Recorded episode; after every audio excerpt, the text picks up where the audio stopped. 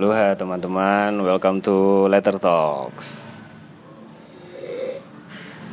Openingnya gitu Mac ya. Halo teman-teman, jadi hmm, sekarang kalian lagi dengerin Letter Talks untuk tajuk kajian resahmu. Akhirnya rekaman apa? Kajian resahmu lagi. Ini soalnya karena saya, aduh, keterusannya emang saya mendapatkan apa gitu? Topik yang agak-agak yoi untuk dibahas loh. Kayak juga banyak teman-teman yang apa yo heran, penasaran tentang masalah ini gitu. Terus kebetulan saya sekarang lagi sama seorang kolega juga e, apa ya disebut apa berarti ini? Blogger, konten creator. Wah, nantilah ya biar kenalan sendiri gitu. Pokoknya e, tajuk-tajuk kajian resahmu kali ini saya sama salah satu kolega ini akan membahas soal personal branding gitu loh. Yowis, langsung aja ya. Di sebelah saya sekarang sudah ada, monggo dikenalkan. Oke, halo semuanya. Terima kasih Mas Dimas sudah mengajak. Sama-sama. Jadi aku Sofia Mega. Hmm. Uh, kebanyakan pekerjaanku lebih banyak menulis sama mereview buku. Hmm. Jadi kalau aku sebutnya sih penulis dan booktuber. Penulis, booktuber. Oh. Book... Itu term baru sih, booktuber. Emang udah lama apa baru-baru aja ada istilah booktuber itu loh? Sebenarnya udah lama, nah. Jadi udah orang luar negeri dulu yang pakai, nah. Terus Indonesia mungkin tiga tahun ke belakang hmm. atau lima tahun ke belakang lah. Jadi book YouTuber. Book YouTuber. Iya, memang emang saya bukan ada di scoop itu ya, jadi kurang tahu istilah-istilah itu. Jadi review-review buku gitu. Tapi mm-hmm. emang iya sih, soalnya aku juga ngertinya kamu kan yuk karena banyak review buku, terus sering nulis ini itu ini itu, blogger juga kan awalnya, terus makanya wah nice gitu. Terus sekarang eh, apa ini sibuknya apa sibuknya apa sih? Sekarang, Sibuk apa sekarang? Nyiapin bedah bukuku hmm. yang judulnya Lo Ngerti Siapa Gue. Hmm. Lo sama... Ngerti Siapa Gue, oke. Okay. Sama sebenarnya lagi prepare buku yang selanjutnya. Oh, udah prepare lagi. Oh, iya lagi. Biasa teman-teman penulis ini. Jadi ya gitu sih. Jadi kayak yang di awal tadi kan kamu ngomong uh, bahas soal personal branding gitu kan. Uh, kayaknya udah dijelasin sih ya personal branding itu apa gitu mungkin. Monggo menurut Mbak Mega. Jadi biasanya dianggapannya personal branding itu pencitraan atau hmm. untuk kepentingan Instagram, iya. atau untuk kepentingan terkenal gitu. So-soan. Oh. Nah sebenarnya kembali lagi kalau uh, artinya branding hmm. secara sederhana kan apa yang diingat di kepala orang. Hmm, bener-bener. Jadi ada hubungannya satu orang sama orang lain dan ada pikiran yang terbentuk di orang lain ini. Hmm. Gitu. Nah personal branding itu seperti itu. Jadi membentuk-membentuk apa ya asumsi orang terhadap kita, mm-mm. bisa kayak gitu. Dan kalau personal branding, mm. aku ngelihatnya sih lebih personal terhadap hubungan satu orang kepada orang oh, lain. Oh gitu, jadi bukan apa ya? Kalau misal, kalau kan kalau misal ngerjain branding, mungkin branding sebuah brand ya apa yang dikenal dari brand itu kan. Mm-hmm. Kalau brand, kalau personal berarti kayak apa ya? Pandangan orang lain gitulah istilahnya. Mm-hmm. Oke, okay. terus-terus. Terus, nah yang faktor personal branding kuat itu hmm. ada tiga gitu yang aku tulis di buku ini juga. hmm. Khas, relevan, sama konsisten. Ciri khas, relevan, sama konsisten. hmm. Oke. Okay. Jadi tiga faktor ini sebenarnya yang membentuk personal brand. Jadi eh, di relevan itu hmm. kan ada artinya kan ada keterkaitan satu orang kepada orang lain. Hmm. Nah itu yang aku maksud hubungan satu orang kepada oh, orang lain. Kalau ciri khasnya ya uh, misal konten apa yang disajikan atau memang dia dikenal sebagai pingin dikenal sebagai apa itu juga pengaruh sih ya. Mm-mm, terus konsisten akhirnya bisa ngebentuk relevansi, relevansi. itu. Jadi jadi apa dulu berarti yang di, perlu dipentingin gitu antara tiga itu tadi ciri khas relevan sama konsisten. Yang paling penting sebenarnya itu kan teknis sekali ya. Teknis sekali kan. Uh, aku membuka pemahaman personal branding ini lebih ke mengenali diri sendiri dulu. Hmm. Dan mengenali diri sendiri itu nggak seperti perusahaannya harus cepat ngerjainnya. Yeah, yeah, yeah. Jadi bisa sampai kapanpun kita terus cari siapa diri, apa tujuan hidup. Mm-mm. Terlalu berat ya. Oke. Okay. Tapi emang itu sih maksudnya apa ya proses mengenali diri sendiri kan memang nggak pernah bisa cepat kan. Tapi di samping itu orang-orang juga pingin, wah, aku pingin cepat punya ciri khas. Nah, itu kan ya apa yang masalahnya? Kalau di dunia mungkin uh, di apa di duniamu juga kayak gitu kan? Circlemu yang apa review buku dan segala macam, apa ada yang kayak gitu. Lalu kalau yang di orang anak-anak lettering segala macam memang permasalahannya itu gitu. Masalah ciri khas kan memang memang orang-orang sebenarnya wis tahu kalau mendapatkan ciri khas ini memang perlu proses yang lama. Mm-hmm. Tapi di lain sisi kan koyo wah kok suwe temen kok oleh-oleh gak oleh-oleh ciri khas dan segala macamnya. Nah, itu ya apa sebenarnya?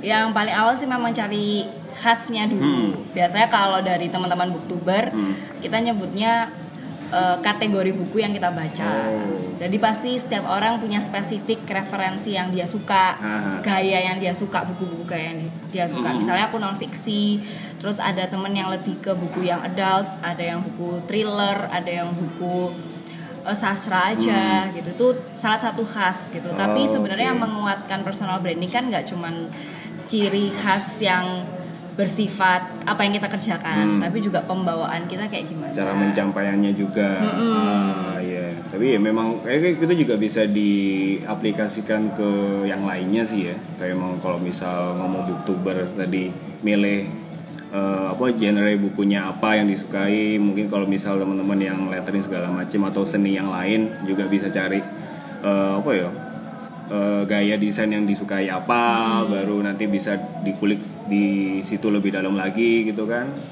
Terus itu juga ada hubungannya sama apa nggak sih kayak di penyampaiannya juga uh, sesuai sama diri sendiri atau sesuai sama apa ya keresahan-keresahan, wah, hmm. keresahan mana ya? Jadi kalau misalnya dia punya satu karya, hmm. tapi kalau karakternya kuat, hmm. uh, misalnya, uh, aku nggak tahu kalau visual gimana yeah, yeah, ya. Yeah. Aku lebih bisa mencontohkannya kayak beauty influencer misalnya. Okay. Beauty influencer itu kan banyak, uh. tapi mereka punya ciri khas dan karakter yang berbeda-beda. Hmm.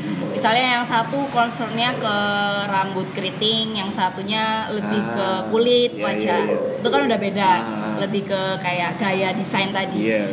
Uh, terus selanjutnya pembawaan mereka beda-beda. Ada yang satunya itu uh, apa ya kayak punya prinsip kalau aku nggak suka aku nggak akan review. Hmm. Yang satunya lagi dia lebih fun mungkin pembawaannya. Nah, kalau nanti kalau nggak suka nggak apa-apa lah review. Pincuan, oke. Okay. Nah nanti orang-orang apa ya penonton-penontonnya sendiri, sendiri ya, hmm, yang berkaitan yang relevansinya kuat. Aku kayaknya lebih suka orang yang prinsipnya gini deh. hmm. Aku lebih suka yang prinsipnya kayak gini deh. hmm. Jadi pasti tetap ada pengikutnya masing-masing. Iya sih, itu emang emang kayak sebenarnya gitu. Tapi lagi-lagi ya, misal orang-orang kan wah uh, apa itu jenengnya kok malah lali aku. Maksudnya kok beberapa orang memang khus, mengkhususkan diri kayak iya ya aku kudu langsung kayak gini terus, tapi di tengah prosesnya wah kok nggak ada yang mengapresiasi atau atau ada ya apa ya omongan nyinyir segala macam kan pasti ada. Mm-hmm. Kayak sebenarnya kan nggak aku sering-sering ngomong sih sebenarnya kalau memang e, menceritakan apa yang kita rasakan itu nggak bobo meskipun kayak orang lain menganggap itu oh pusing kok cerita kayak gini, maksudnya penyampaiannya kayak gini, materi yang disampaikan kayak gini gitu. Terus kamu sendiri uh, pernah melalui apa ya masa-masa kayak gitu nggak di proses awal-awal pasti kan susah kan pasti awal-awal tuh hmm. kayak konsistensi konsistensi tadi opong nulis materi segala macam terus pembawaannya juga yang harus kayak gini itu ya opong awal-awal dulu waktu memulai memulai apa ya perjalanan perjalanan kayak youtuber apa blogging gitu. Mm-hmm. Aku kan ngeblog berapa tahun ya? sepuluh tahun lebih. sepuluh tahun. Berarti mm-hmm. mulai kapan ya? S M P. S M P. Jadi blognya tetap sama. Uh. Paling ya ubah nama aja, sebelumnya blogspot jadi .com aja hmm. sejak S M P. Itu tadi tetap domainnya di blogspot itu. Mm-mm, oh. Dari S M P. Nice. Terus YouTube juga mm, empat tahun ini. empat tahun ini. Ya. Nah, uh, selain mengenali diri sendiri, kita juga harus tahu hmm. bagaimana cara menggunakan platform itu. Ya, ya, ya, ya, nah, tapi kalau di awal-awal sih uh, yang harus dipenuhi adalah kesenangan diri kita sendiri. Jadi uh, membuat sesuatu memang dasarnya harus senang dulu ya, mm-hmm. gak usah mengejar apa, pengen diapresiasi, pengen ini, pengen itu. Mm-hmm, karena kalau senang faktor-faktor yang lain bisa dikesampingkan. Mm-hmm. Terus kan kalau dapat bonus itu kan anggap aja bonus ya, kalau misal dapat oh ternyata banyak yang apresiasi, banyak yang apa kayak apa gitu kan bonus saya berarti ya. Mm-hmm. Dan tapi tetap harus belajar memaksimalkan yeah, yeah. sosial media sih salah satunya. Oh, sih, jadi kalau misalnya ada ada sesuatu yang tidak bisa bekerja, nggak yeah. bekerja baik, misalnya nggak banyak yang baca atau nggak hmm. banyak yang nonton, berarti itu waktunya kita berpikir apa ya yang bisa membuat itu lebih banyak yang nonton. Oh gitu sih, iya sih akhir akhirnya juga masalah engagement dan kawan-kawan ya. Hmm, tetap oh, tidak bisa dipungkiri iya. sih. Maksudnya beberapa orang kan emang ah, aku sih mikir no engagement dan kawan-kawan, yang penting berkarya ya wes, nge-share ya wes, tapi nggak dimaksimalkan juga ternyata kurang. Kok buat zaman sekarang kurang kurang rapi kan ya. kurang bisa maksimal kan? Mm-mm, kurang bisa nyampe ke uh-uh. orang-orang yang lebih luas. Akhirnya ya ujung-ujungnya ya sambat maneh kok tulisanku, kok karyaku gak ada yang nge-like, oh, iya kan? Padahal itu bagian dari proses. Iya, mm. ya, tapi emang ya apa ya? Emang perlu itu sih totalitas sih. Oh misalnya kamu kan nge-share-nya di Instagram apa ya? Instagram sama YouTube, Mm-mm. iya kan? Kayak kesel gitu. Karena. Karena fun itu tadi. Iya, karena aku kan juga waktu kuliah. Hmm. Itu nggak sibuk di kampus, hmm. jadi aku punya banyak waktu untuk melakukan itu. Iya iya iya. Terus aku juga punya kerjaan lain, jadi tidak terbebani. Aku harus punya uang dari karya ini. Oh. Tapi cari... sekarang sudah bisa. Ya, ya, tapi tetap punya pekerjaan iya. yang utama. Iyalah iya iya. Tapi belum belum, ya mungkin suatu saat jadi full time gitu ya. Hmm, aku mempercayainya sih sebagai. Apa ya? Pertama emang harus ngasih makan karya dulu, hmm. baru bisa hidup dari situ. Iya sih emang. Terus aku juga kayak pernah ngobrol sama teman-teman emang kalau misal uh, hobi yang jadi apa ya, hobi yang jadi profesi itu nggak nggak segampang itu dan nggak seindah kelihatannya kan sebenarnya. Kalau misal nggak siap hobi itu jadi sesuatu yang jadi tuntutan buat apa ya masalah kebutuhan kehidupan kayak susah ya emang ya. Gak bisa, gak bisa segampang itulah pokoknya. hmm, Gak bisa cepat. Yang kamu lihat, oh itu enak, gambar dibayar, ngoco buku oleh dapat pemasukan kan ya, dibaliknya itu oh, siapa yang tahu. Dan itu aku juga sampein di buku hmm. ini. Jadi hmm. uh, biasanya orang bilang kalau ngurus Instagram itu cuma untuk endorsement, paid hmm. promote. Nah yeah, aku yeah. menyayangkan hal itu, cara berpikir yang itu. hmm. Kenapa harus Instagram itu lebih berguna untuk orang-orang yang ingin jadi selebgram, padahal iya nah. setiap orang bisa memanfaatkannya untuk kepentingan yang lain. Jadi aku jelaskan benefitnya apa aja. Salah hmm. satunya ya dapat pekerjaan. Cuman gara-gara oh kamu bagus di situ karena di situ. Hmm, hmm. Tapi emang sih susah sih kalau zaman sekarang emang yang dilihat kan itu selebgram. Gara-gara aku ini sempat nonton dulu red card, woy. Oh iya ya red card di Twitter. Iya oh masa satu stories dua juta itu apa? Makanya kalau misal orang-orang yang anak-anak S M P, S M A yang belum kemampuan apa ya menggali informasinya belum dalam terus tahu kayak gitu, uh, pasti ya langsung oh pengen jadi selebgram, oh pengen jadi youtuber, mm-hmm. nah, bekal berbekal foto, gitu kan? Padahal oh, ya pasti padahal jadi ya, selebgram iya. tidak mudah dan tidak pasti mudah. Capek. Iya, harus foto produk bolak-balik, kayak kamu tapi dipaksa kan. Harus nge-review barang yang gak disuka iyo, juga. Iya, jangan jangan segampang, jangan mikir segampang itulah. hmm. Tapi emang itu sih. Memang masalah-masalah apa personal branding itu memang hal yang susah-susah gampang gak sih sebenarnya. Butuh karena yo jenenge wong ya ono malese kan akhirnya. Hmm. Terus sambat setiap saat terus akhirnya ah enggak usah, enggak usah ngurusin branding lah. Terserah mau jadi apa. Oh. Nah, kan akhirnya. Tapi iya sih, aku kemarin juga baca buku-buku yang ada beberapa poin di bukunya Mega tentang personal branding. Kayaknya memang bisa sedikit demi sedikit dipahami dan dilakukan sih memang. Tapi ya ini kayak ada waktunya bercerita. Nah, ini bercerita bercerita tentang apa mang diri, proses diri sendiri gitu kan, atau apa gitu. Uh, jadi kalau tadi kan faktor personal brandingnya, hmm. nah da- dari personal branding itu ada rules, hmm. ya apa ya? Jadi ada bagian-bagian hmm. untuk membentuk diri kita. Ya, ya. Nah, salah satunya adalah siapa diri kita kepada orang lain. Apa peran kita kepada orang lain? Misalnya uh, nulis berarti kan membagikan pikirannya kepada orang lain. Yeah. Nah, sebenarnya itu yang yang poin-poinnya bercerita itu. Oh. Jadi apa sih peran kita kepada orang lain gitu? Nah, tapi kayak terlalu terbebani nggak sih urip kayak ngono? Iya sih, karena yeah, ujung-ujungnya mikir, masa mikir apa ya? Uh, apakah kita ngefek sama kehidupan orang lain? Hmm. Sesuatu pikiran yang dalam, tapi ternyata juga penting nggak penting sebenarnya kan. Tapi kalau misalnya ya, kalau butuhnya memang membranding diri sendiri memang harus di, dilakukan sih ya. Uh, aku pernah uh, ini oh, sih nge-review kopi kan. Iya iya iya itu gimana? Oh iya aku juga kenal. Kenal kamu juga gara-gara itu sih review kopi. Wah, luar biasa konsistensinya. Nah, waktu nge-review kopi itu yang aku pikirkan adalah bukan diriku sendiri. Nah. Jadi aku bukan menyenangkan diriku sendiri karena aku suka membahas itu. Hmm, kalau misalnya nulis kan aku emang karena suka nah. nulis, baca buku karena aku suka baca buku. Ngopi sebenarnya sifatnya casual gitu, biasa yang ngopi. Gak sesuka itu sebenarnya. Gak sesuka yang pengen dalemin, uh, tahu flavornya gimana. Hmm. Tapi karena udah masuk dalam komunitas itu, jadinya oh menarik ya. Hmm. Gitu. Tapi salahnya adalah aku menempatkan tujuan awalnya untuk orang lain. Ah, ya. Jadi aku awalnya tujuannya untuk bantu industri gerai kopi itu sendiri, hmm. tapi ternyata meleset. Meleset ya.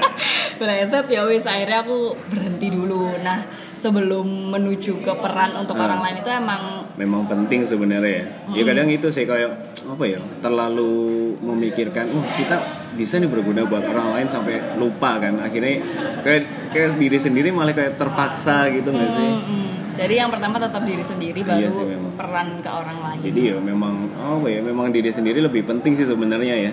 Pokoknya yang udah nyaman sama diri sendiri, kalau dibagikan pasti kurang lebih orang bisa menerima lah. Hmm. Itu kan intinya ya. Tapi memang industri kopi di Malang agak gitu ya. Seru lah, seru. Seru, seru. Memang. Nah, atau di kota-kota lain ya apa sih? Oleh kamu sebagai yang pernah review apa masuk-masuk, ini misalnya masuk ke industri kopi juga kan ya? Hmm.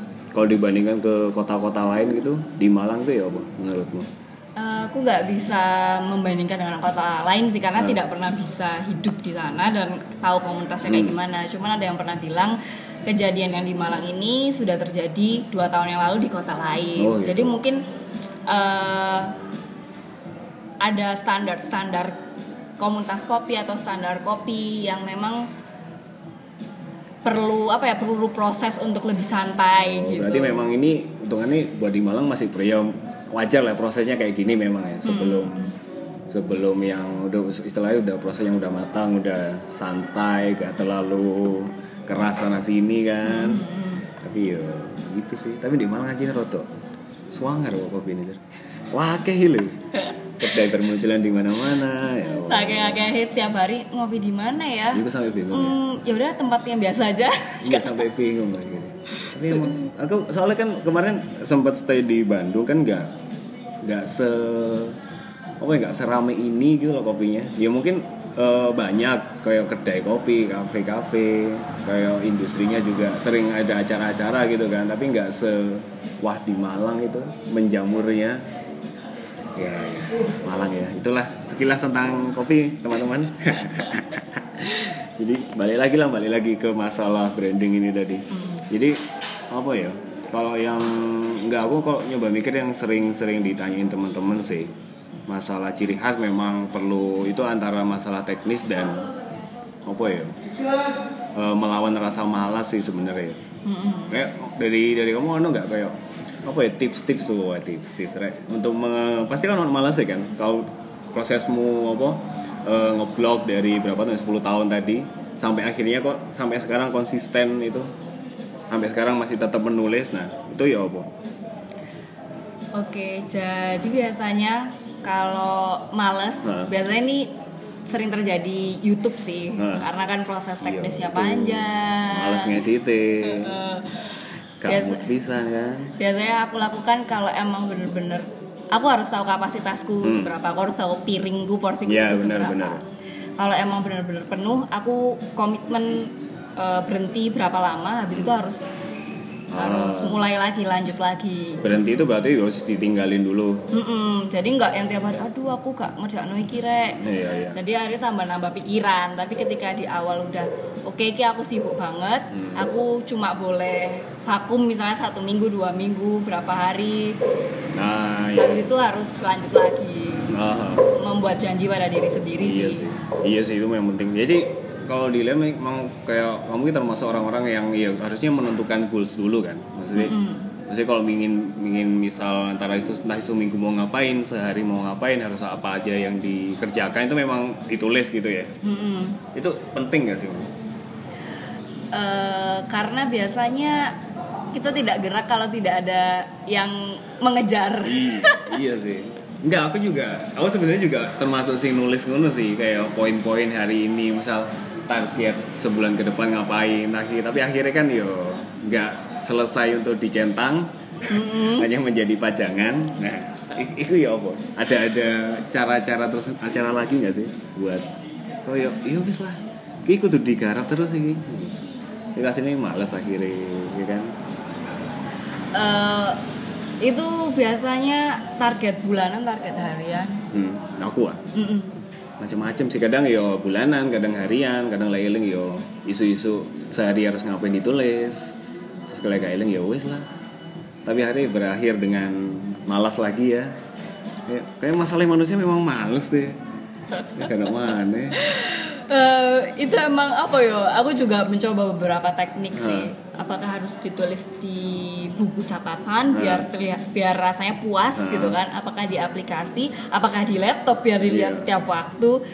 Uh, aku sampai hari ini yo menghadapi itu. Iya kan? Gitu. Iya kan? Apakah harus di sticky note, ditempel di mana-mana kan? Tapi emang ya apa ya? Ya emang perjuangannya di situ ya, kayak struggling, strugglingnya di situ sih. Mm-hmm. Tapi emang penting gak sih? Penting ya? Nulis kayak poin-poin yang harus dilakukan gitu. Uh, treatmentnya tiap orang beda sih. Hmm. Kalau aku kan orang yang lebih ke sebenarnya tidak serapi itu. Hmm. Cuman nulis itu cuman untuk biar gak stres di kepala. Nah. Aku lapo ya? Aku dulu lapo ya? Ditulis aja wis, ditulis semuanya. Biar gak stres. Terus habis itu ya sebenarnya gak by to do list itu juga. Ya wes setengahnya cuma buat oh pernah pernah punya apa ya list ini, pernah punya wacana ini ditulis, akhirnya buat ngingetin lagi kan. Nah, pasti kan beberapa hari ke depan lupa, lali, katanya lapo. Oh iya ki tulis ini durung dilapo nih, akhirnya digarap. Heeh. Ya ya itu salah satu caranya ditulis memang. Tapi ya ada beberapa orang memang memang beda-beda sih ya. Karena ono juga yang oh gak iso nulis-nulis ngono, yang penting ya apa go with the flow aja lah. Mm-mm. Tapi ternyata tetap aja males. Alasan, alasan lari. uh, Ya nentu, selain nentuin goal, deadline-deadline hmm. itu juga menguatkan unsur why-nya sih, iya sih. Untuk tetap lanjut. Iya, iya. Itu memang kayak alasan terbesar gitu kan ya. Kayak tujuanmu, tujuanmu belajar ini apa, tujuanmu apa. Kayak kalau cuma ikut-ikutan ya, ya ya wes lah salam ya. Mm-mm. Itu hal yang paling kuat untuk menjaga kita untuk tidak berhenti lah. Iya benar. Jadi memang harus dikuatkan dulu alasannya masuk opo terjun ke industri ini, terjun ke dunia ini apa gitu. Ya. Dan yang paling penting buat diri sendiri dulu. Ya. Terus yang nomor dua boleh untuk berkontribusi untuk oh. Indonesia, bisa boleh. Untuk kehidupan masyarakat sekitar. Iya sih. memang memang itu tapi memang itu kayak proses sebenarnya kita sebenarnya tahu kan, kasih kita sendiri sebenarnya tahu harus melakukan apa, tapi memang kadang kayak perlu apa ya persetujuan dari pihak lain gitu kan mm-hmm. untuk sini kamu nih aku ngerti saja nih tapi aku butuh iya kan semangat butuh energi semangat. Positif iya aduh tapi emang ngomong sih kayak kritik, masalah kritik juga eh boh kamu juga pasti ono kan masalah entah itu yang kopi-kopi tadi atau yang lain-lainnya, yang buku, apa review buku-buku, menghadapi kritik-kritik orang-orang itu bagaimana? Hmm, setiap yang dilakukan pasti ada kritik sih. Hmm. Aku bikin website kapan kamu nikah dot com pasti hmm. banyak yang nyinyir. Kamu kan belum nikah, ngapain ya. Bikin website itu? Terus misalnya bikin review buku, ada orang yang komentar, harusnya nge-review buku tuh gini-gini gini. Hmm. Ada juga yang bilang reviewnya gimana, jelek atau apa, pasti ada. Uh, yang bikin aku bisa terus jalan adalah menempatkan semua itu sebagai proses. Hmm. Jadi aku nganggapnya setiap orang itu punya seribu salah gitu. Yeah, yeah, yeah. Tapi dengan hal-hal yang kayak gitu bikin kita mengurangi kesalahan yeah, seribu, ja, seribu tadi misalnya jadi sembilan ratus, jadi yeah. berapa, jadi berapa. Jadi tiap hari dikurangi karena feedback dari orang lain. Malah kalau kalau nggak ada feedback kan Uh, akhirnya bingung sebenarnya. Hmm. Akhirnya kita terperangkap sama pikiran sendiri sih. Iya iya, kayak wah aku sapi, aku sapi terus. Mm-mm, tapi mm-mm. enggak, tapi emang lucunya kalau misal mungkin di apa ya, circle review-review buku ada. Enak-enak lah kalau misal ada yang ngeritik kurangnya ini, kurangnya ini, tapi masalahnya hmm. ini di circle lettering sama kaligrafi ya. Kebanyakan komenku kayak, "Oh, keren, bagus, amazing." Wah, aduh panutanku. Opo. Iya sih kayak ya apa ya, mungkin beda mungkin treatment antara visual ya, hmm. lebih ke visual memang treatmentnya beda sih. Tapi oh. ya itu sih, kayak akhir-akhir ini juga ada beberapa teman yang itu kemarin dia kayak bikin klinik gua, kayak jadi maulah ngeritik karyanya teman-teman yang lain, jadi kayak dikirim di email terus oh dikritik ini kurangnya ini kurangnya ini kurangnya ini. Tapi hmm. ternyata ya, yo bagus sih memang, tapi terlalu banyak komen positif juga memang itu ya, kayak nggak terlalu, eh akhirnya nggak belajar gitu kan. Gak bisa berkembang kan akhirnya. Mm-hmm. Terus kayak merasa, wah aku tiap upload komennya api terus sih. Wah ini sapi. Padahal pas ketemu misalnya temen, ketemu teman-teman yang lain yang udah lebih lama belajar duluan, ini pasti dibatin. Bisa aja nih kurang loh. Kok gak iso, kok gini-gini terus loh. Tapi akhirnya sungkan buat ngomong kan. Kayak budaya kita masih budaya sungkan. Jadi sebenarnya kritikan itu bagus sih, hmm. tapi memang ada beberapa kritikan-kritikan yang membuat berhenti. Iya, iya, iya, iya sih ya. Dan itu baru aku alami di kopi sih. Aku nul- kapan kamu nikah itu lima tahun loh. Dan nggak berhenti. Iya. Kritikan nggak berhenti. Meskipun dinyinyirin, meskipun nggak konsisten, karena itu kan bukan bukan bagian yang aku lakukan sendiri, hmm. jadi itu media sendiri. Iya iya, kan rame-rame juga kan, hmm. mungkin lebih rame-rame bisa enak lah nge-handle-nya. Jadi kalau misal salah satunya lagi stuck kan bisa di backup yang lain. Mm-mm, kalau lagi ada tim ah, sih. Iya, kalau lagi ada tim kan, kalau nggak ada tuh. Ya adain sendiri. Tapi memang sih memang kayak ini kritiknya terlalu tajam juga kadang ya susah ya. Bukan kritik ya. Tapi aku minggu kepikiran malah gawe antitesis tuh antitesis. Antitesis apa ini? Kayak enggak bikin akun-akun hate gitu, komentari karya-karya arek-arek. Salah satu orang temanku ngomong, iya aku yuk, maksudnya dia pegel pisan kan. Iya arek kan sih komen kritik itu, bikin ramai lah. Netizen suka keramaian loh ya. Bagian komentari lo upload halah kayak Mas. Tapi Mas Dimas kan termasuk orang yang setelah bikin Uh, lettering terus hmm. dikoreksi sendiri kan? Iya sebenarnya juga gitu, beberapa kali gitu. Tapi ya, oh ya, ke beberapa hari ini memang lagi lagi masuk bosen lah. Namanya bosen pasti ada lah ya. Hmm. Aku lagi bosen sih, jadi bingung mau ngapain, nggak tahu lah. Kita lihat ke depannya aja. Tapi ya, memang gitu sih. Uh, kebanyakan memang banyak yang lupa mengkoreksi mengoreksi diri sendiri kan memang. Karena ya itu mutah itu. Banyaknya komentar terlalu positif, mm-hmm. terus kayak jadi timbul perasaan ini oh, aku is di level yang sudah tinggi, ternyata mm. belum sama sekali. Mm. Gitu. Katanya kalau udah jadi pekerjaan, yeah. bosen. Iya, harus memang harus ada konsekuensinya ya. Dulu aku gitu sih nulis jadi content writer terus akhirnya kayak malah mengira apakah passionku bukan menulis iya. karena aku bosan sekali melakukan ini. Karena iya. aku menambah hobi baru sih saat itu. Iya kan memang bener kan harus nambah hobi baru kan hmm. memang. So aku ngobrol sama Nasrul ya ngono kan dia dia tanya masalah itu memang. Kalau hmm. hobi udah jadi profesi ya kamu harus cari hobi lain biar enggak hmm. bosan. Perlu refresh. Perlu refresh. Oke okay, oke. Okay. Jadi ya mungkin itu sih. Wow, ada apa lagi yang bisa dibahas ini? Tentang personal branding. Konsistensi, oh. Konsistensi termasuk balik, ini balik lagi masalah tujuan awal sih memang ya. Why-nya tadi itu ya. Masalah konsistensi. Tapi uh, ya emang males. Iya, males. Tapi lah misalnya masalah utama. Masalah utama. Ya memang males dan perlu totalitas kan ya. Mm-hmm. Dan capek pasti sih. Aku habis lihat di Twitter tuh apa ya? Twitter kayaknya sih. Kita boleh bermimpi setinggi langit, hmm. tapi pastikan tangga yang mau dinaiki kok tangga. Jadi aku kok gambarnya tangga awan, tangga awan gitu. Jadi bener, bener. Ada yang mimpi yang tidak bisa kita lihat, tapi kita harus melihat sesuatu untuk menjangkaunya. Ya Allah, oh. ruwet. Jadi bolehlah mimpi setinggi mungkin. Tapi kamu harus ngerti dalanin lewat di kan? Mm, harus dipikir jalannya lewat mana yang bisa dijangkau untuk pertama. Oh, iya, iya, nah, aku iya. nulis buku ini yo semuanya tak urus sendiri, hmm. packing sendiri, lapor-lapor dewe. Hmm. Aku kesel banget sih.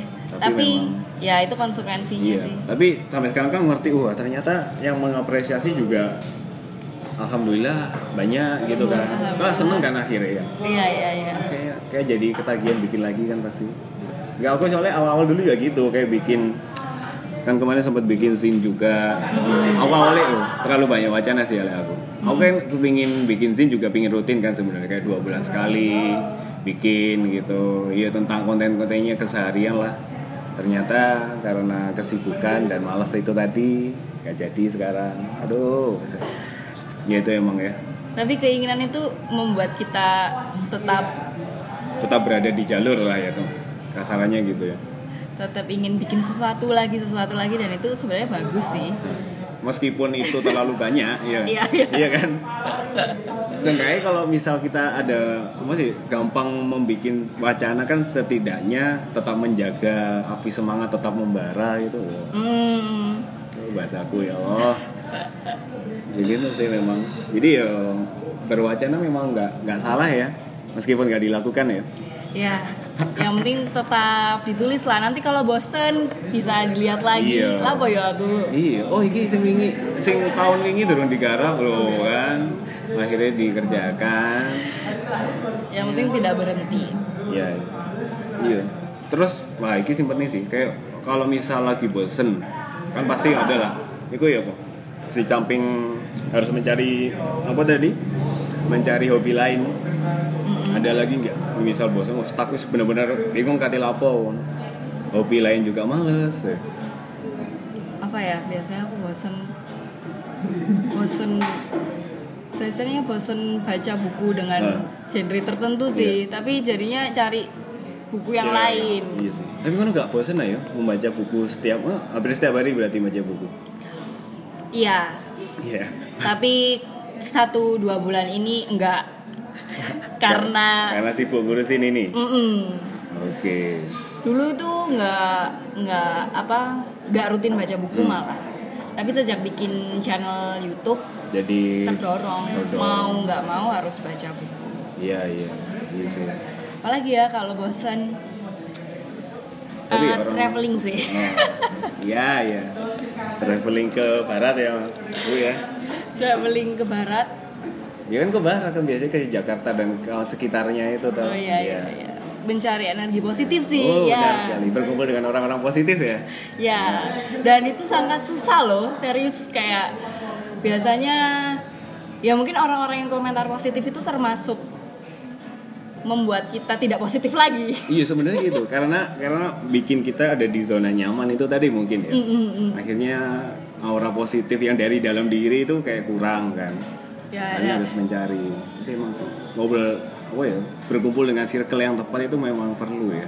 Dan akhir-akhir ini aku merasa energi positif itu emang susah dicarinya. Mm. Jadi aku harus nyari. Jadi kalau lagi down, lagi capek, lagi sedih, berarti yeah. aku harus kontak orang-orang lain siapa sih yang bisa memberikan perspektif positif. Ah, iya, benar-benar. Waktu itu aku benar-benar muarah lah pada yeah. sesuatu, terus aku ke Bali, terus aku yeah. menemukan jawabannya. Oh, gitu. Yang ikut apa? Ubud-ubud itu. Mm-mm.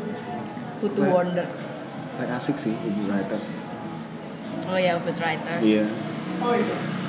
Iya, iya, iya. Memang harus traveling, harus jalan-jalan sih. Oke, intinya ketemu orang lah ya. Iya, nggak harus orang. Keluar kota juga sih. Mau ngopi sama siapa? Mm, yang bisa positif, kasih ide-ide baru. Nah, bener. Kayak ya. denger-dengerin perspektif. Mungkin nggak nggak selamanya harus sama kayak apa ya?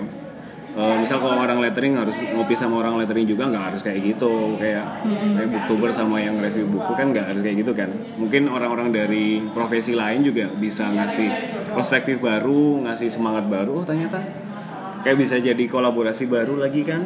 Mm-hmm. Yang bikin tetap tetap bikin video di YouTube hmm. juga gara-gara ada komunitasnya, ada teman-teman hmm. yang melakukan hal yang sama. Hmm. Jadi ketika ngeliat orang bikin, dua aku pengen terus bikin, itu salah satunya sih. Maksudnya terpacu ya.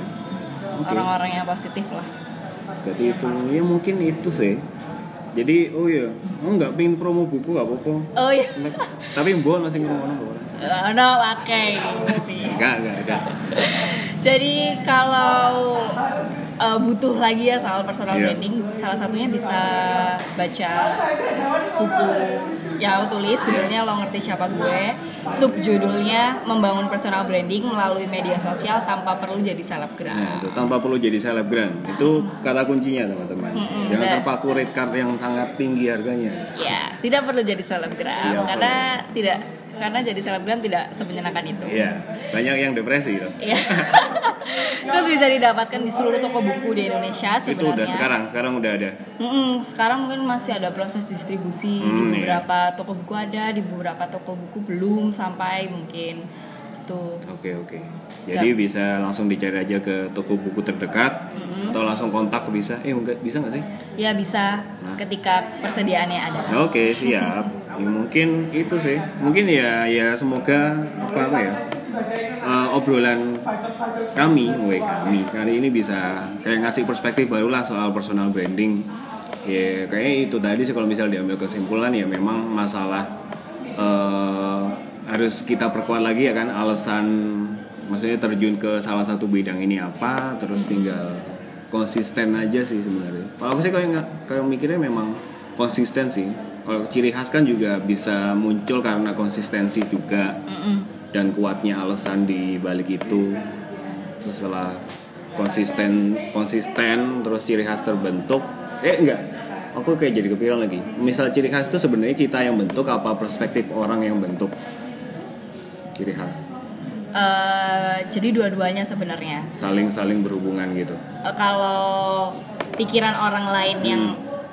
orang lain yang berpikir tentang kita ah. itu sebenarnya mereka yang membentuk. Ah. Jadi personal branding itu dua-duanya dua orang. Itu. Tapi yang membentuk ciri khas sebenarnya kita sendiri. Hmm. Jadi kita pingin dikenal sebagai orang yang kayak gimana, kita membentuknya. Tapi kalau misal itu pas, pandangan orang lain juga sama kan, kayak apa yang pingin kita apa ya pingin kita dapatkan gitu sebenarnya. Hmm.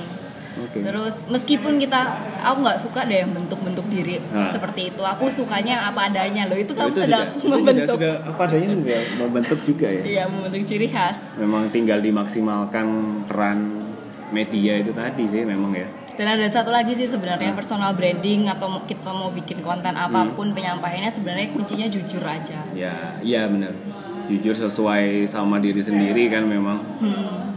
Jadi yo, kayak bisa membahas apa ya satu topik ya memang yang kamu ngerti gitu, hmm. jangan eto-eto eto-eto iya apa ya pura-pura sok tahu yeah. karena nanti relevansinya nggak akan kuat ya, sih ya itu rele- masuk ke relevansi lagi memang ya sih ya maksudnya juga aku yang ngerasa sih kalau re- relevansi kayak aku kan sering aku yang di Instagram kan nge-share-nge-share yang lettering kan juga pasti ada sangkut pautnya sama sambat segala macam, terus akhirnya banyak yang ngomong wah itu sambat gini-gini akhirnya ya terbentuk sendiri kan memang iya iya saya merasakannya buat teman-teman jadi pokoknya iya sih aku kemarin juga baru ngomong yang eh, apa ya podcast sebelumnya juga memang jangan takut untuk berbagi kan sebenarnya apapun yang kamu rasakan apapun yang kamu apa ya kayak pengalaman apapun kayak di share itu kan pasti ada yang bisa relate sama itu. Iya. Yeah. Guys, gak usah sungkan, gak usah takut sama komentar teman-teman yang lain. Karena ada penjara pikiran yang dibentuk orang lain yang harus kita pilih. Oh, nice itu quote penutup itu berarti. Memang ada penjara yang harus kita buka ya. Hmm. Kalau nggak buka itu benar atau salah nah. itu kita sendiri yang bisa menentukan. Kalau misal males sih yo selamanya pasti terjebak di situ terus dan nggak yo ngini-ngini aja uripmu ya ya kan gitulah ya sudahlah ya. Ya jangan terlalu panjang nanti nggak dibaca bukunya. Jadi ya sampai jumpa di episode Letter Talks dengan tajuk Gajian Bersama yang berikutnya teman-teman. Terima kasih Meg. Terima kasih juga. Yo, sampai jumpa.